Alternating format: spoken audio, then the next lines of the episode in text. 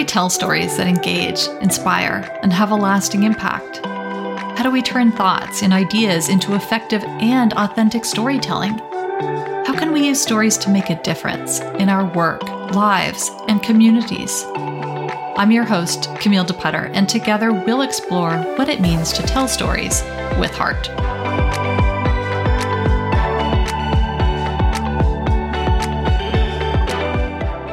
Hello, and welcome to another episode of the Storytelling with Heart podcast. I am your host, Camille DePutter, and with me today is Jon McLernon.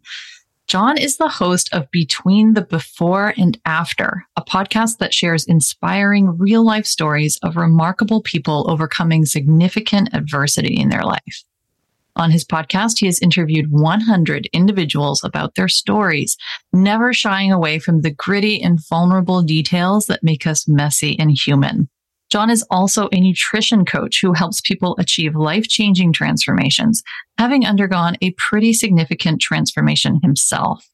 I first met Jon when interviewing him on behalf of one of my clients, and I was struck by how candid and open he was, especially about topics like anxiety and PTSD and learning self compassion.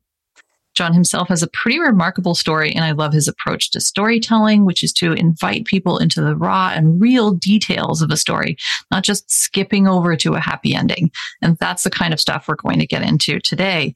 Welcome, John. So happy to have you here. That's so awesome. And, and I love that introduction because you were a true storyteller and you've, you've got a great voice for this. I don't know if I maybe you've been told that as well, but your delivery is just absolutely fantastic.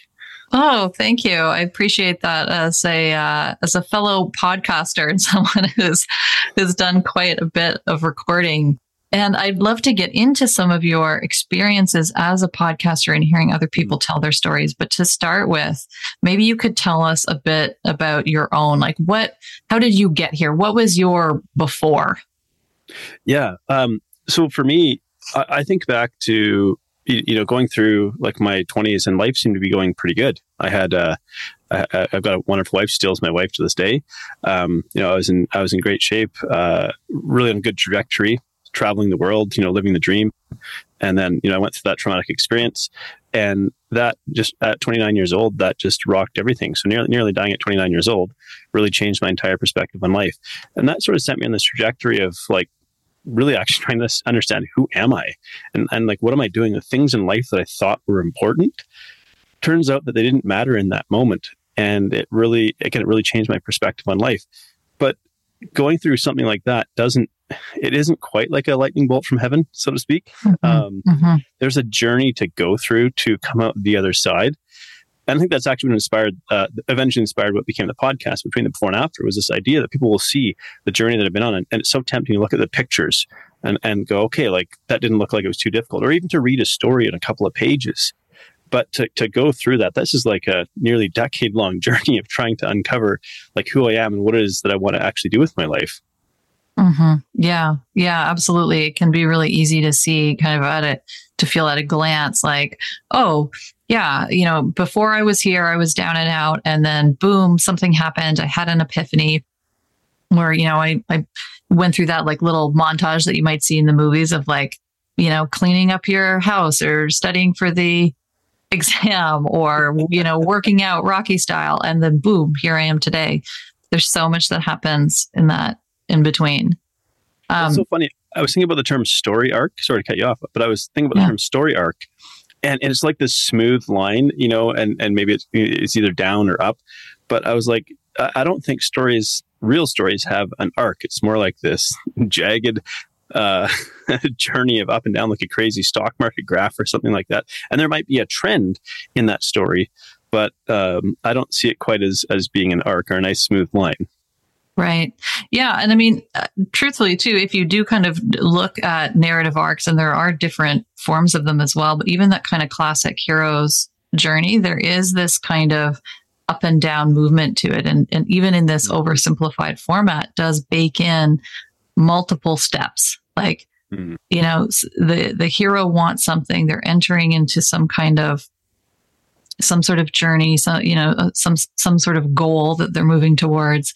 Something happens, and then you know maybe they kind of adjust to that or kind of work through that, and then something bigger happens or more significant, and they kind of, you know, figure that out. And there's like multiple steps until we get to sort of the climax where they, they reach that pinnacle and then get over that hump, achieve the goal, and then move into whatever it is that happens next. So, hmm. you know, I, and I, I, I don't have anything against either a simplified before and after kind of story because I think it can be useful.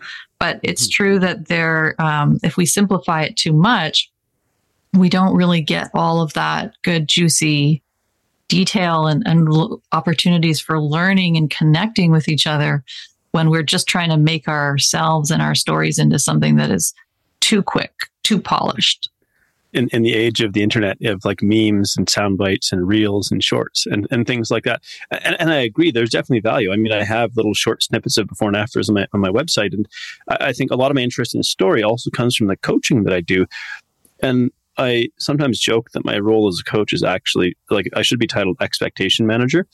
Um, because people come into, let's say, wanting to work with me to help them achieve a transformation and they have an idea in their head of how this is going to look because they've read some of these before and after stories. And yeah it'll be a little you know a little bit tough. But i mean i think now i'm going to get there and, and it's going to be a reasonably smooth ride. And then i give them my tunnel of sewage analogy and kind of explain the journey that we're about to go on and what it's actually going to be like. But this is kind of what it takes to get to the other side. And it's spoken not only you know i I joke, and if it's worth exploring, we can I can explain the tunnel of sewage, but it, people can probably put a picture in their head anyways. Um, I, I, I say that I'm a fairly prolific tunnel of sewage navigator, having been through multiple ones myself and guided many people through them. So I'm I'm just quite familiar with what it's like to go through the the nitty gritty and the ugly, and I don't shy away from it. Um, but it's partly because I worked with someone who helped me become open about my own struggles, my own demons, the things that I had to wrestle with to get to where I am today. Mm, yeah. So speaking of that, and uh, and I mean, we don't have to, but are you comfortable talking about what that traumatic event was for you and what that process kind of looked like? Like, can you kind of share some of that with us? So my, my wife and I were living in, in South Africa at the time, and we were working with underprivileged youth, uh, kind of a, a non-government program teaching life skills, preparing them for meaningful employment, that kind of thing. Because the South African education system was really failing the young people, and so we were invited to be a part of this project. And it, was, it sounded really, really exciting. But uh, at one point when we were out there, um, we were living on a nature reserve and uh, I was going back to the cabin where the, the instructor's cabin uh, one night, and um, I got there and the door was slightly ajar, and it didn't really occur to me that something was off. I was like, "Oh, I guess I just forgot to shut the door or something," because we're we're in this nature reserve, kind of in the middle of nowhere, and I open the door and there's three guys at the table. And again, my brain still isn't going. There's something wrong with this picture because I'm in a place where I wouldn't assume something this would take place. Didn't see the fourth guy, and and and but they, of course they see me and they, they jump up, jump up and come after me. And the fourth guy who was outside the cabin, you know, hits me, smashes me across the head with, with a rock. And that's my brain starts to go, oh, something's really mm-hmm. wrong in mm-hmm. this situation here. And, uh, you know, he got a hold of me and he smashed me again. And now I'm kind of concussed and I'm, I'm bleeding and I fall to the ground and, and they just kind of jump on me and start pummeling me. And uh, I recall like screaming for help. And uh, as though that was going to do something. And, and nobody hearing me. And it was it, it was it was dark. It was uh, i mean physically dark. It was just uh, a really dark experience. Uh, but it's so interesting when I look back and reflect. There's kind of like two parts that experience. There's the sort of primal part where I'm like, you know, screaming for help and fighting for my life. And there's a part of my brain that's going, this can't be real. Is this actually happening to me? Is this how my life ends? I can't mm-hmm. die tonight. There's things I want to do. And, and I can say that uh, if I sound relatively lighthearted, it's, it's because I've, I've went through the dark places to get to the place where I'm okay with talking about it. And I managed to get myself to my feet. I'm a pretty big guy, I'm pretty strong. Um, and, and, stagger off to the other building where other people were. And for whatever reason, they didn't pursue me. I don't, I don't know why. But if I'd been hit probably once more across the head, I was unconscious and they would have just beat me to death. Um, so there was that initial trauma, and then we were trapped in the building, and there were these guys. We didn't know how many were out there. I didn't even really know how many attackers there were at the time. Um, and you know, we, we got everybody safely in the building. My wife was incredibly brave in this experience. Um, and but they were trying to like beat down the doors with shovels and things and break in and just like terrorize us essentially. And so it took quite a while before, they like almost an hour before the police showed up. And even then, they didn't really take it that seriously because I didn't die and nobody got raped. I, I ended up going mm-hmm. to the hospital, spent the night in hospital, and so on. But um, so so then now there's a fallout from that though. So you hear that you think okay whew, i survived. The next little bit after that was like okay they're not going to win. They don't get to you know ruin our time here ruin our experience here this kind of thing. We're strong and so on. But now the trauma starts to like come out and now the the behavior patterns the coping mechanisms the overwhelming emotions the flashbacks the reliving the experience none of these things we were really prepared for and I wasn't prepared for. So that led me into mm-hmm. basically into like binge eating and food addiction as a coping mechanism without realizing it, which then led to very, very significant weight gain. Along the way, that also led me to really start to hate myself or hate what I had become because I didn't understand what was happening to me. I didn't understand the urges and the lack of control I seemed to have. And I couldn't seem to, to, to reconcile how I could be an educated person and really knowledgeable about what I do and then be behaving in this way that seems so different or so contrary to the values that I thought that I stood for. Mm. And then, so, and I was really in denial even about the weight gain. Like I still pictured myself as the athlete. And it probably took about six months before I realized, like, whoa, like something really serious has happened here. Like I'm, I'm huge and I don't know how I got here. And so that started now this journey back. And the first thing I really wanted to do was to not be angry anymore. I became exhausted with being angry. And I realized if I'm going to, if I'm ever going to sort of begin to break free from this, I actually have to forgive the men who did this to me. And that started this next process. Well, how do you forgive people who tried to kill you? and they would probably try to kill me again if they saw me. And so th- thus began like asking the question, like, what happened in their life? Well, what happened to them that got them to the place where this is what they're doing with their life. And every time I would feel the rage coming up, the anger, the, the somehow wanting to act out and, and take my anger and frustration out on someone or something, which I never did, but I sure thought about it a lot. Um, mm-hmm. I would then try to cultivate some kind of compassion because I would remind myself I'm tired of being angry. I don't want to be angry all the time. And strangely enough, it was easier to forgive them than it was to forgive myself. Mm. Hmm. And at what at what point did you say, okay, there's work I have to do on myself? That that was probably took a few more years. And it sounds funny to just sort of say a few years in, in a simple line, but I I thought, okay, I just have to lose the weight and I'll get kind of back to being who I am that was the thought I had in my mind. So I started down this journey of like trying to lose the weight. I know how to work out. I used to be an athlete. I know how to eat and all this kind of stuff. But uh, these patterns of like binge eating and food and uh, guilt and shame and all of this had got so deeply ingrained so relatively quickly um, that it just set off kind of this battle. And I I tried to use the tools that I had. Okay, I'll lift harder. Okay, I'll snort more pre workout. Okay, I'll lift longer. I'll sleep less and work harder and, and just driving and pushing and trying to force like change to happen.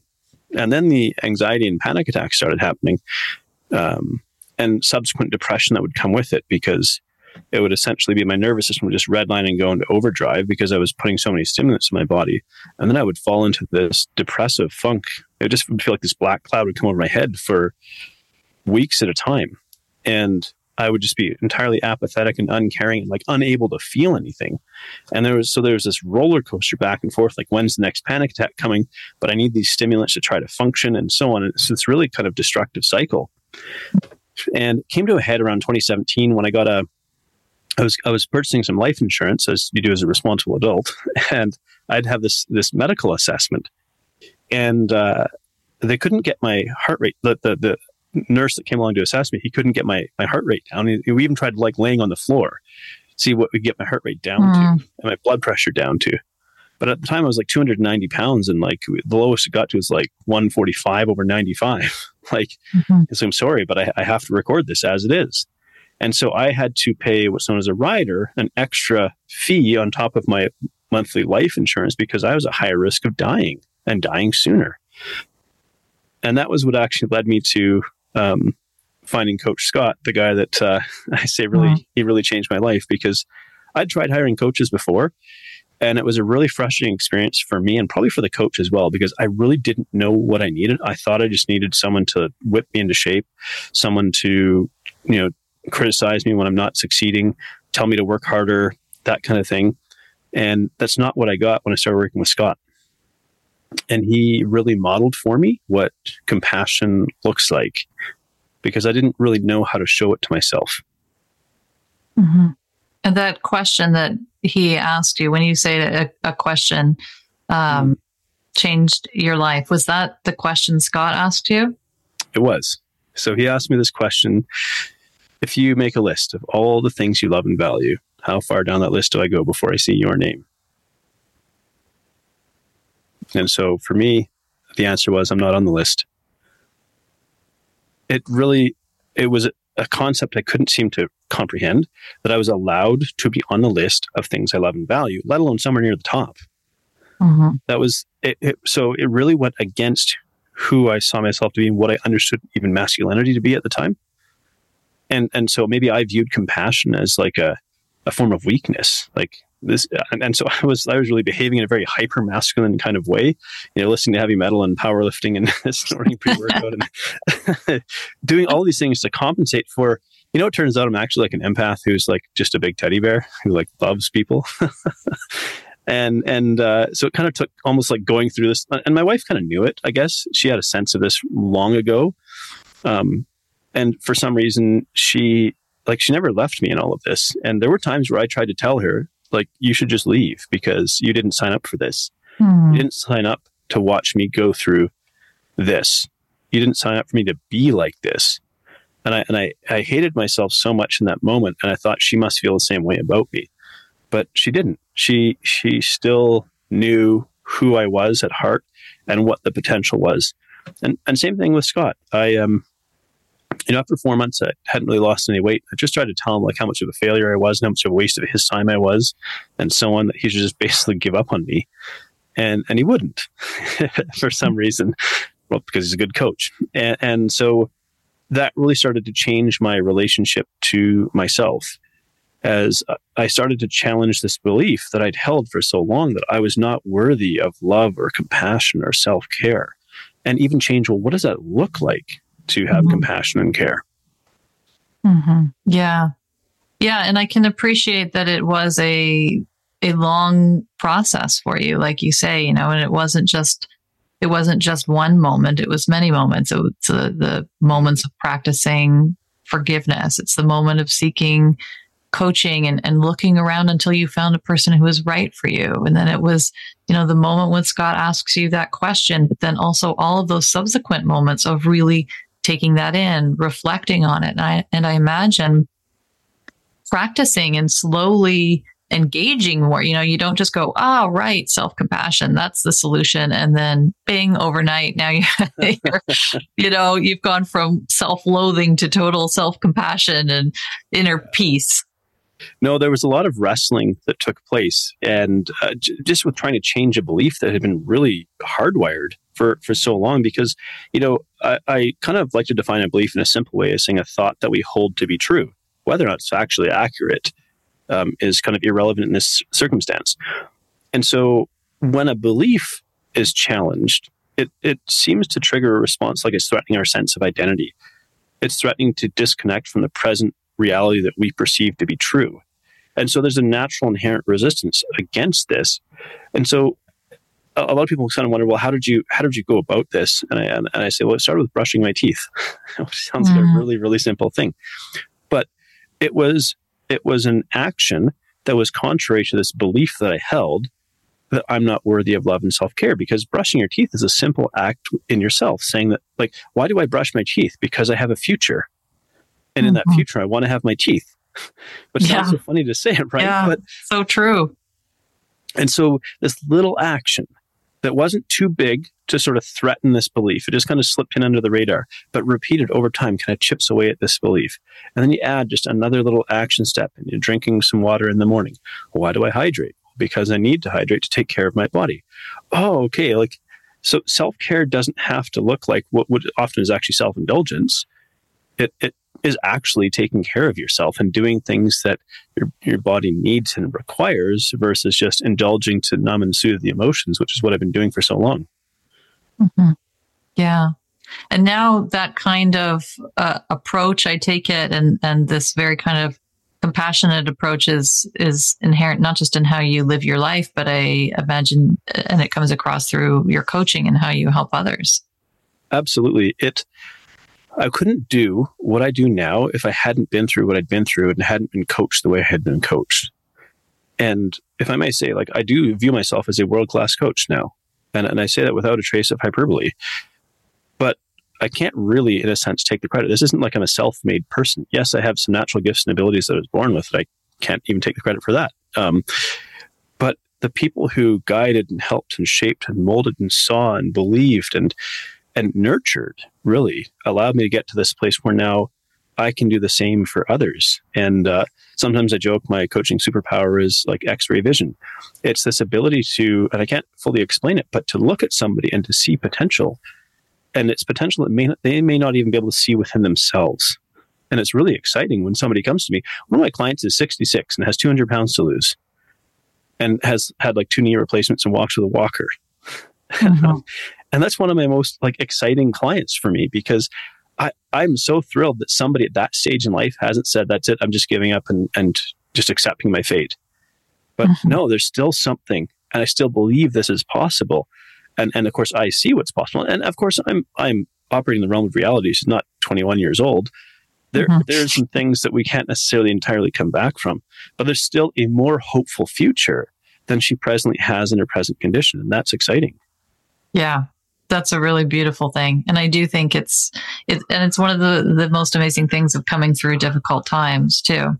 When you've come through not believing in your own self and or not believing in life then when you're able to go through that and, and get some of that belief back you can hold it i think more for other people as well.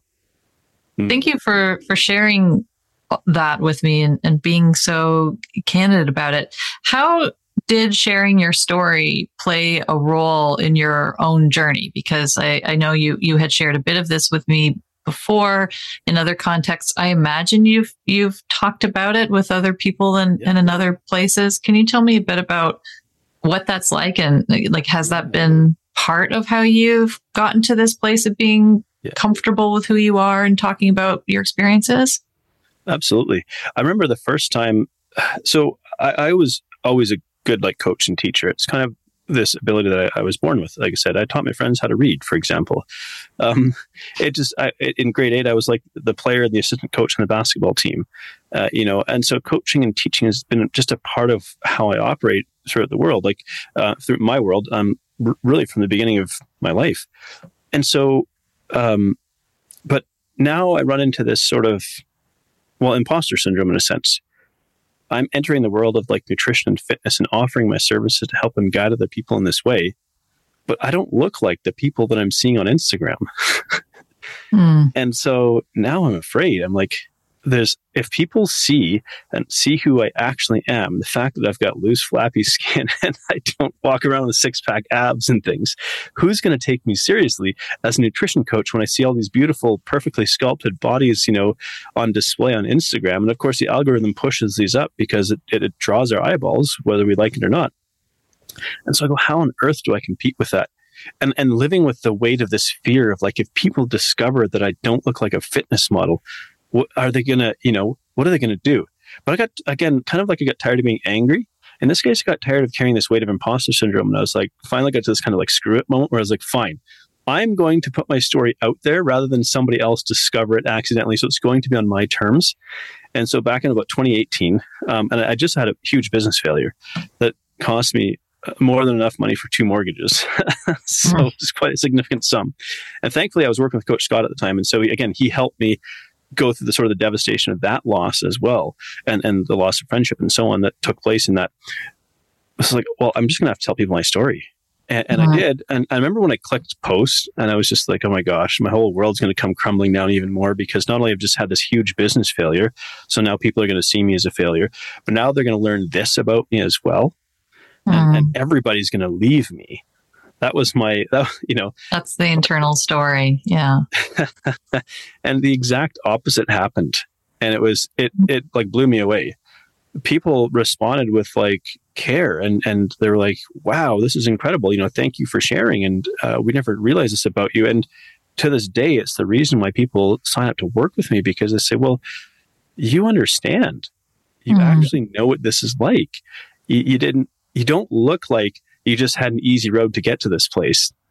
And so I can actually relate to that more than maybe, and this is not against anyone who's been athletic and who's fit and who's been in fitness their whole life. I have a world of respect for that. But my journey looks a little bit different. And mm. so the people that come to work with me, they're like, well, I, I feel like you'll get me more than someone who's never really struggled with this. And it turned into essentially my biggest asset in business. Right. Yeah. That's amazing.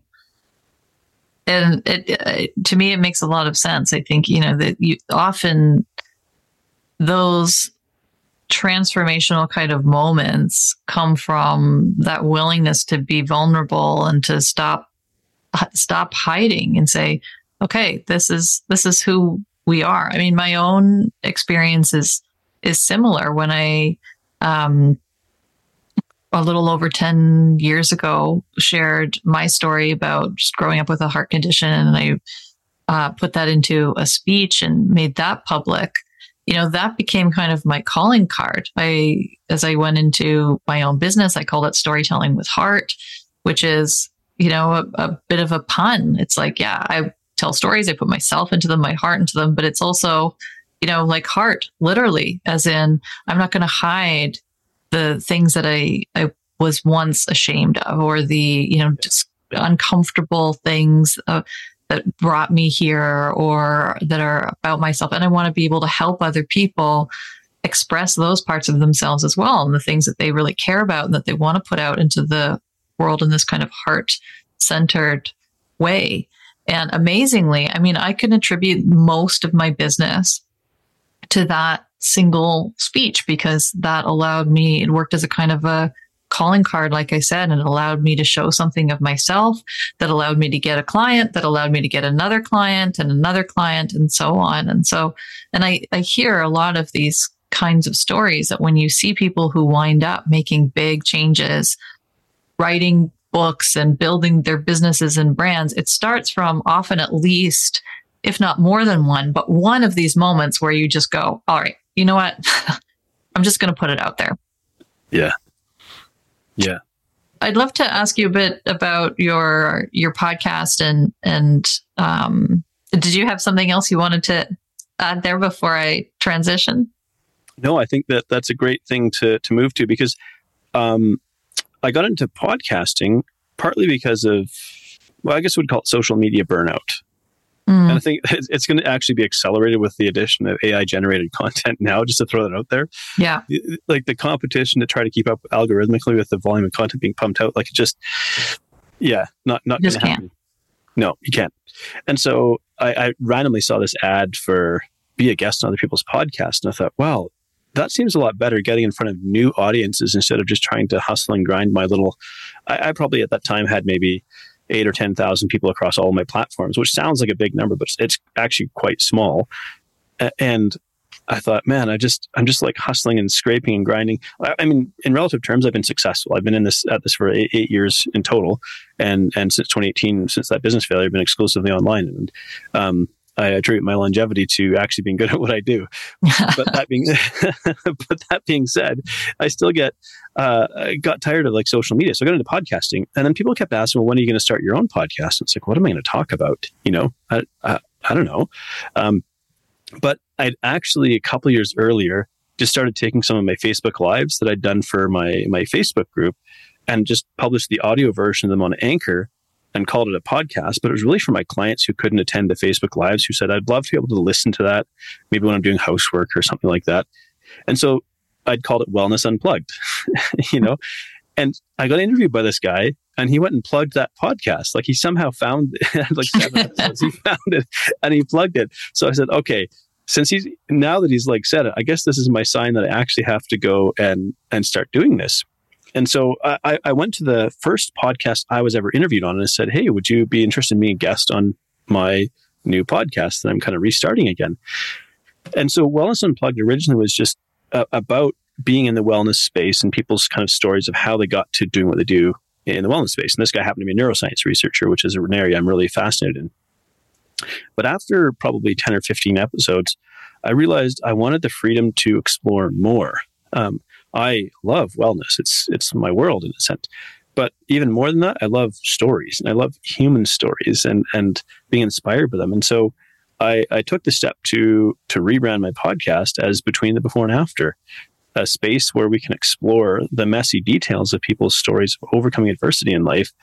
And uh, really, it's it's become like my life's kind of passion project because I think we as human beings, we you know we we we read ourselves into stories, and in that we're kind of looking for something to, to give us hope. Okay, I see myself in this narrative and I see how this narrative goes. So I see it's actually possible for me to maybe achieve what this individual has because I'm not so different from them. Yeah. Yeah. And I love that you gave yourself the the freedom to kind of transition and and explore as well as opposed to kind of keeping yourself in this in this little box. You know, you tried it and then it's like, okay, I'd like to expand this a little bit and and and just kind of follow that that thread. So now you've interviewed over a hundred people in your podcast. What are some of the things that you've learned from hearing other people's stories? I'm I'm curious. Like, are there any kinds of threads or ideas or things that have stayed with you? Yeah. Well, probably one of the one of the biggest things, which seems like a really simple takeaway, is exactly that we're not so different. Like even people like the human condition, there's a surprising commonality to it. And on top of that, we're more resilient than we might give ourselves credit for, but we don't usually discover that resilience until it's put to the ultimate test. Mm-hmm. I I hear these stories because I explore people's backstories too. And I think, you know, this just sounds like an ordinary, normal person. And then they're confronted with this circumstance in life that they're not prepared for. I wasn't prepared to go through what I went through. And nothing in life can really, you can't actually be prepared for these kinds of experiences. But in that moment, we have to dig deep and we have to struggle and we have to find, and somehow we figure out a way to survive and get through it and to get past it. And so I, I really, I, I believe that there's this kind of beautiful innate capacity in each one of us to do this, but it sometimes takes the most difficult of circumstances to actually uncover that. Hmm. Yeah. Has there been anything in through the experience, whether through hearing those stories or just the podcast in general, that has changed you or how you approach life or how you like? Do you do anything differently because of it? I, I really think that I'm more present. So hmm. again, this this I, I, work in the digital world. I work in the online world. It's it's a space where there's just an, an infinitely impossible uh, volume of information being pumped out every second of every day, and it's overwhelming. And going into these conversations, it's like we get to shut that out, and I just mm-hmm. get to enter into this this kind of sacred space with another human being, and I, I do my best to create a space where people feel safe and comfortable being open and vulnerable. And I get to hear things, and then we actually get to publish them that maybe they've never said before. I, I, I chuckle the number of times I hear, well, I've never really said this publicly before, but, and it might be coming from somebody you would never expect, which is really kind of, it's really kind of a thrill. I, I love getting to uncover these, these nuggets, but ultimately, I think this makes me want to be more present in moments in my life. And uh, I'm a father of a, of a toddler with another one on the way. And I, am already amazed at how fast two years has gone by with this little human being. Mm-hmm. And, uh, and I'm so excited that I get to do this again because it already went by like feels like too fast. And so I really make, so, you know, we have breakfast every morning together now and we, we make a point of that. We have morning snuggles and, um, every afternoon I take my little son to the park and it's kind of my workout now. I don't work out in such a traditional sense because I truthfully don't really have the time. because yeah, you're too busy chasing your little guy um, around. And so, I mean, and, and I know some people make it work with like gyms and their kids and things like that, but I have more fun like running around a playground and trying to jam myself down slides and through tunnels and climbing on monkey bars and things with him than than I do in the gym. Uh, and so I'm like, hmm. okay, um, I got a little car that I push him up this hill, which is a great leg workout. And he thinks is the best thing ever. Then I just let him go flying down the hill. He's strapped in, so he's, you know, it's, it's safe. But, you know, my wife sometimes is like a little worried, but I'm like, yeah, you know, uh, he'll be all right. and uh, so I've, I've kind of turned that into, and, and then, but these are the moments that I want to capture and just be present with. And so I want, because I know I can't hold this time forever. And so I want to be able to look back on this time and say, I, I gave him every ounce of love that I had and I was as present as I could possibly be in like the given circumstances. Like running a business is tough. Running a business is busy. There's a lot going on. I could be a workaholic, and I, before kids, I was a workaholic. And so it's like this is my. And so to tie it back to podcasting, like making space for a conversation like this in a world that feels like we have to just get like the next like tasty nugget or soundbite or tweet or whatever out has reminded me of like the value of slowing down to be present in these different moments in my life. Yeah, I love that so much. And I I love I love a couple things you said there, including just the idea of taking like taking the time for conversation. Um, I was thinking about this uh, recently, and that uh, for a while anyway, I don't know if there's still so if it's still such a topic of discussion, but I feel like, you know, maybe five to 10 years ago, especially, there was such an emphasis on productivity and efficiency and ways of like optimizing your day and your time. And I mean, I've never been super into that stuff, but um, there's maybe just more of an emphasis on it. Or I would think, well, this is how, you know, successful people work. This is how leaders work.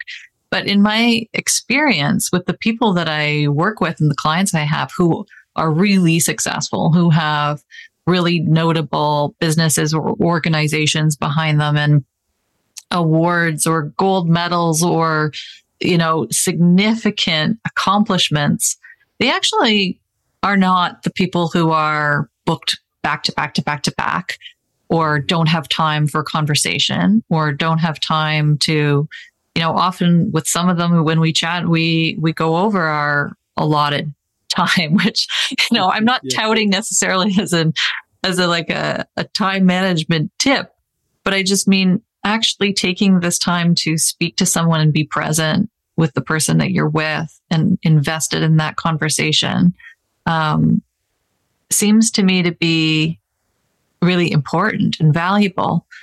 The other thing that you said that I really relate to also is just this practice of focus. I have been interviewing people in various forms pretty much my my whole career because I've been in different kinds of communications and it's always being involved. If I'm writing on somehow, you know, in some way on behalf of a client, whether I'm doing when I was more involved in journalism or advertising or, you know, in, in public relations kind of earlier in my career, I can remember in particular interviewing people to write articles on their behalf or press releases or what have you. And I think in those earlier days, there was so much this still this voice in my head that's going, How am I doing? Am I asking the right questions? What do I have to ask next? Uh, do I sound professional enough? What if this happens? What if that happens? Yada, yada. And over time, learning to tune all of that out and just be present with the person, listen to what they're saying, care, and realize that if I am attuned to them, if I'm if I'm tuned into that, if I care, if I'm curious, um, sure, I still have at the back of my head going, depending on what the project is, what's the story, what questions do I need to ask, but being able to really just follow what's in front of me and not have that that self consciousness or that other chatter going on. And to me, I think largely it's it's just a practice. What have you learned or noticed about that? Like, is that a skill you've developed? Oh, 100%. And I think that coaching made me a better podcaster, and podcasting is making me a better coach mm. for exactly what you're describing here. Because let's say somebody comes onto my show, and I think, like, th- this is a one opportunity to make a connection, and I want them to have a great interview. I want them to, like, want to rave about the experience of coming on my show and being interviewed by me and, I, and, and that happens actually quite a bit. But the reason I realize that it does is I actually try not to over research my guests mm. and try to think of too many questions. For the I described earlier, I love the joy of discovery of something unexpected. Yeah. And it, it's very genuine when that comes through. And and so just to listen to what they're saying, to be present, to uh, not worry about what my next question is going to be because I know they're going to share something and and bring that natural curiosity into it. Like I have a, just a fascination for human beings and their stories, and that's that's enough. Uh, to mm-hmm. you know, just something will randomly pique my interest. Like, oh, I want to know more about that. This wasn't where we expected the conversation to go, but let's go there. Let's explore right. that. Right. Yeah. Yeah, I love that. And I, I think it's underrated. There's um, the, a topic that comes up quite a bit on this podcast as well, just when I'm asking leaders, different thought leaders, you know, how they got here. And curiosity is something that comes up again and again and just allowing yourself to be curious and fascinated. It, also kind of just relieves you of the obligation of, I have to know everything. I have to have the perfect soundbite to be uber prepared, et cetera, et cetera. It's like, no, no, you get to just be here in this moment and allow yourself to be really genuinely curious about the person in front of you, the story you're learning about, whatever that subject is. You just kind of get to fully dive in. And I think that's such a beautiful thing. I think about some of the guests that I've had who they they kind of had an agenda. And, and so I've learned to screen guests a little bit better as well. They come in with an agenda. They have this one thing they're dead set on talking about, and they, there's mm-hmm. these things they want to present, and so on and so forth. And then the conversation begins to feel stilted because it, it will become very apparent to the listener that they that they're not really being authentic. And and I had one one guest on and really liked this individual as as a person, but when they were on the show, everything sounded like you know when someone gets interviewed on TV and you have like a four minute time slot, so everything has to be like short, choppy, and snappy, mm-hmm. and so on. And and it was everything sounded like too perfect, too polished, too delivered. And I thought, you know, that was a really good lesson for me um, to try to again shape the expectations of those who might come in my show that we're not that. That's right. the exact opposite of what we want to be. I still published the interview. There were still some good moments from it. But I know as the interviewer, I felt like I'm not, you're hiding. You're hiding mm-hmm. behind this polish. Mm-hmm. And so I want to do a better job of inviting you to let that down, to not worry about your hair and your makeup or things like that. Like, you know, um, so that's, that's become really, really important for me. Yeah. Yeah, and it makes sense to set those expectations. In my experience with interviewing people, I I feel that you know, there's a lot that we can bring to it as the interviewer to try to cultivate this, to try to help someone feel safe. I try to be clear about my own vulnerabilities or that I'm willing to share. I'm willing to be open so that other people feel it's safe for them to do the same. But there have been the odd, the odd time, not podcasting, just it, with interviews in general, where I, I'm going like, okay, this is a tough nut to crack. You know, a lot of times people will be so open and generous. I mean, truly the vast majority of interviews, whatever it's for, um, I come away feeling touched by how open people are, how willingness, how willing they are to really share themselves. I think often just giving people an opportunity to share their story and something about themselves. Most of us really are ready for that. We're we're looking for opportunities to do that, especially in a more genuine way. But there are some folks where that's that's still harder for them, or they're not used to it, and and I'm like, okay, this is where my work becomes. I got to work really hard to get this story out, you know, to, to kind of get that information out of that story that I'm looking for. Mm. And I think you do a fantastic job of, of creating that space. And because I think uh, maybe even the phrase like create space sometimes is a bit cliche and whatnot, but uh, it still, we don't have a better term then mm. let me just let me be present with you let my genuine warmth and human compassion like we've never met physically in person as of mm-hmm. yet but we've had three four conversations and every one of them has felt like meaningful and warm and connected and it so it speaks to like there is the ability to do this and that's what i actually love mm. and i think it's a fascinating component of being human how can we do this when we're not even physically in the same location that's pretty right. cool yeah yeah it's true and it um there's been so many times in, in my life too where I've gone to do interviews, like again, maybe on behalf of a client. Like say I'm sometimes I will do um like you know customer research or I'm interviewing to get testimonials or success stories or things like that. And I will wind up getting to talk to people that I think I have nothing in common with. People who have,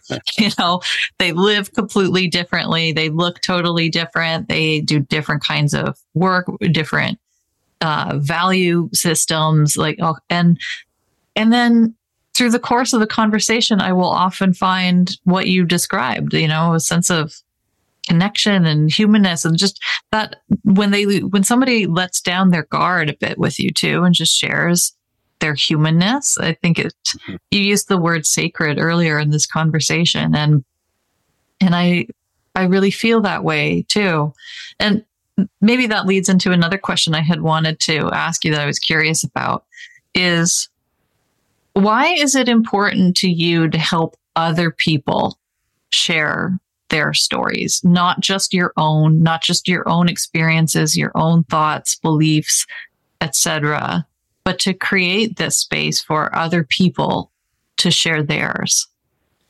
Well, there's definitely a selfish motive there in one sense, in that I want to learn and grow.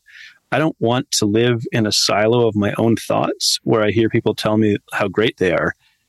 I, I think I am thoughtful. And I think I have interesting things to contribute to conversations, but if I was the only voice I was hearing, um, I don't think that'd be very healthy for my growth and development. And so I love getting to connect with people and to hear their stories for, for my own personal growth.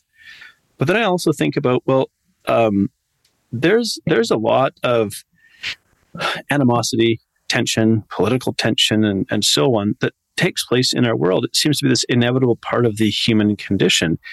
But so much of it comes from an unwillingness to hear somebody else and to give them the space to to speak. And so I really appreciate giving someone the space to be heard, even if I don't agree with maybe the position they held. And I actually had a second podcast project, and sometimes I feel it calling me. It's on the shelf because between the before and after is doing so well that I have to really put my attention to that one.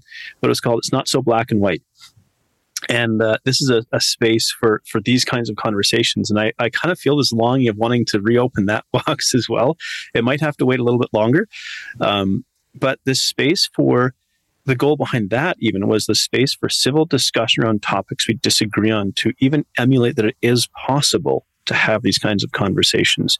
And through all of this, I've, I've, had the privilege of traveling around the world. I've been to 45 countries on five continents. I've lived in seven countries and, and, and have genuinely lived, not just went to somewhere as a tourist, but lived in amongst the people as a local as much as I could. It was in many places very obvious that I wasn't from there, but I'm very white.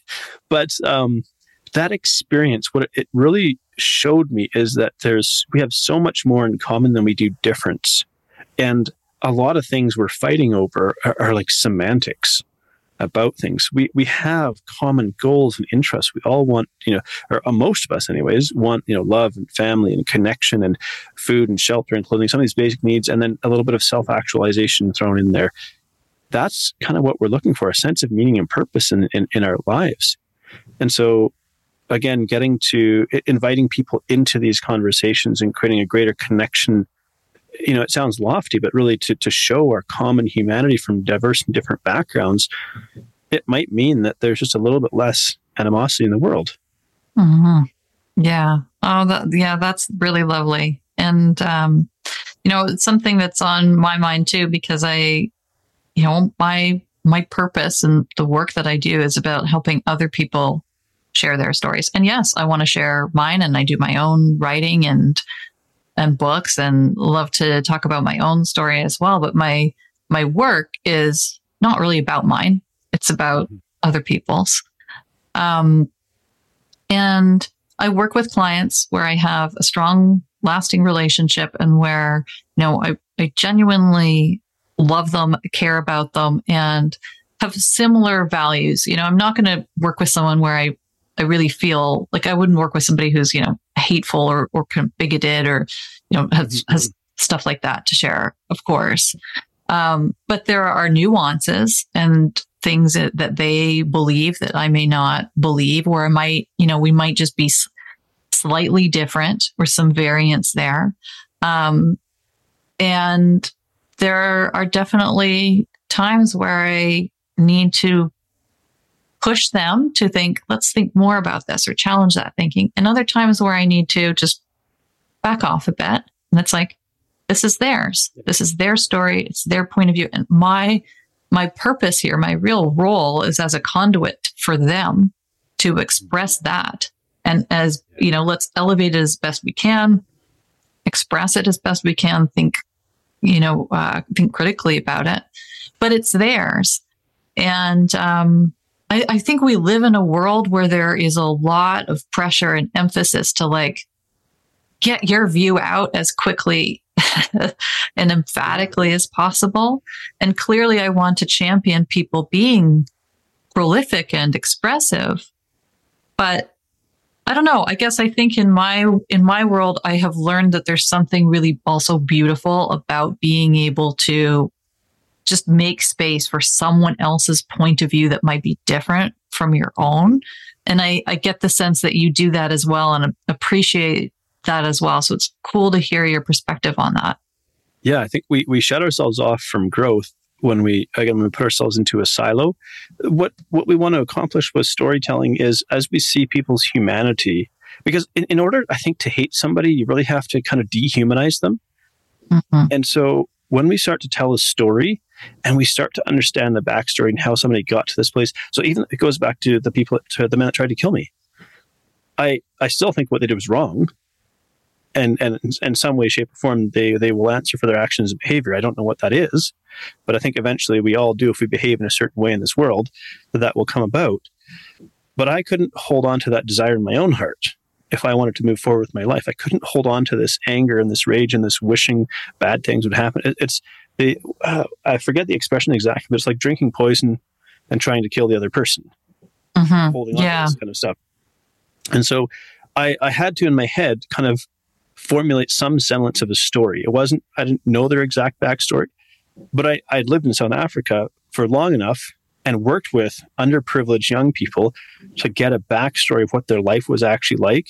And from that, I could piece together probably a reasonable narrative as to what their backstory might have looked like that shaped them to get to this place.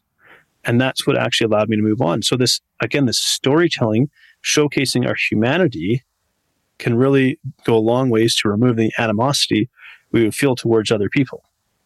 Yeah.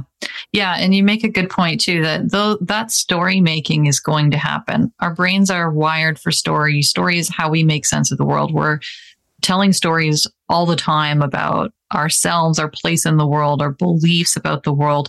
These are all kind of stories that our, our brain is creating. And um, so, you know, if we can get better at bringing those stories forward, understanding them. Okay, here's the story I'm making about this.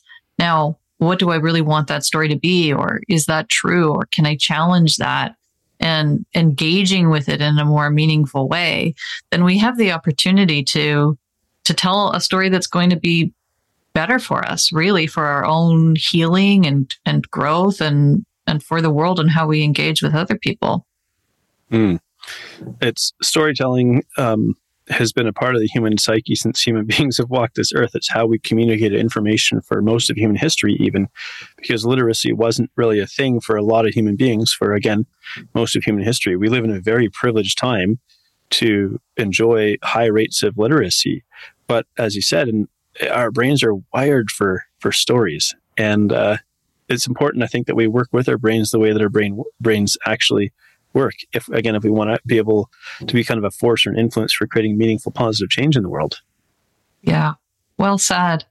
Well thank you Jon. This has been really wonderful. I've appreciated your your openness with your own story and talking about the podcast and also just this kind of larger conversation about storytelling and, and how we bring it into our lives. There's been so much good stuff here. So thank you once again. Lovely to have you. It's been a pleasure Thanks for listening to the Storytelling with Heart podcast. Want to turn your thoughts into leadership and your ideas into words that make a difference? Find me and discover more free resources at www.camilledeputter.com. While you're there, don't forget to subscribe to my email newsletter where I share stories, free tools, and other storytelling guidance. And never forget, your story matters.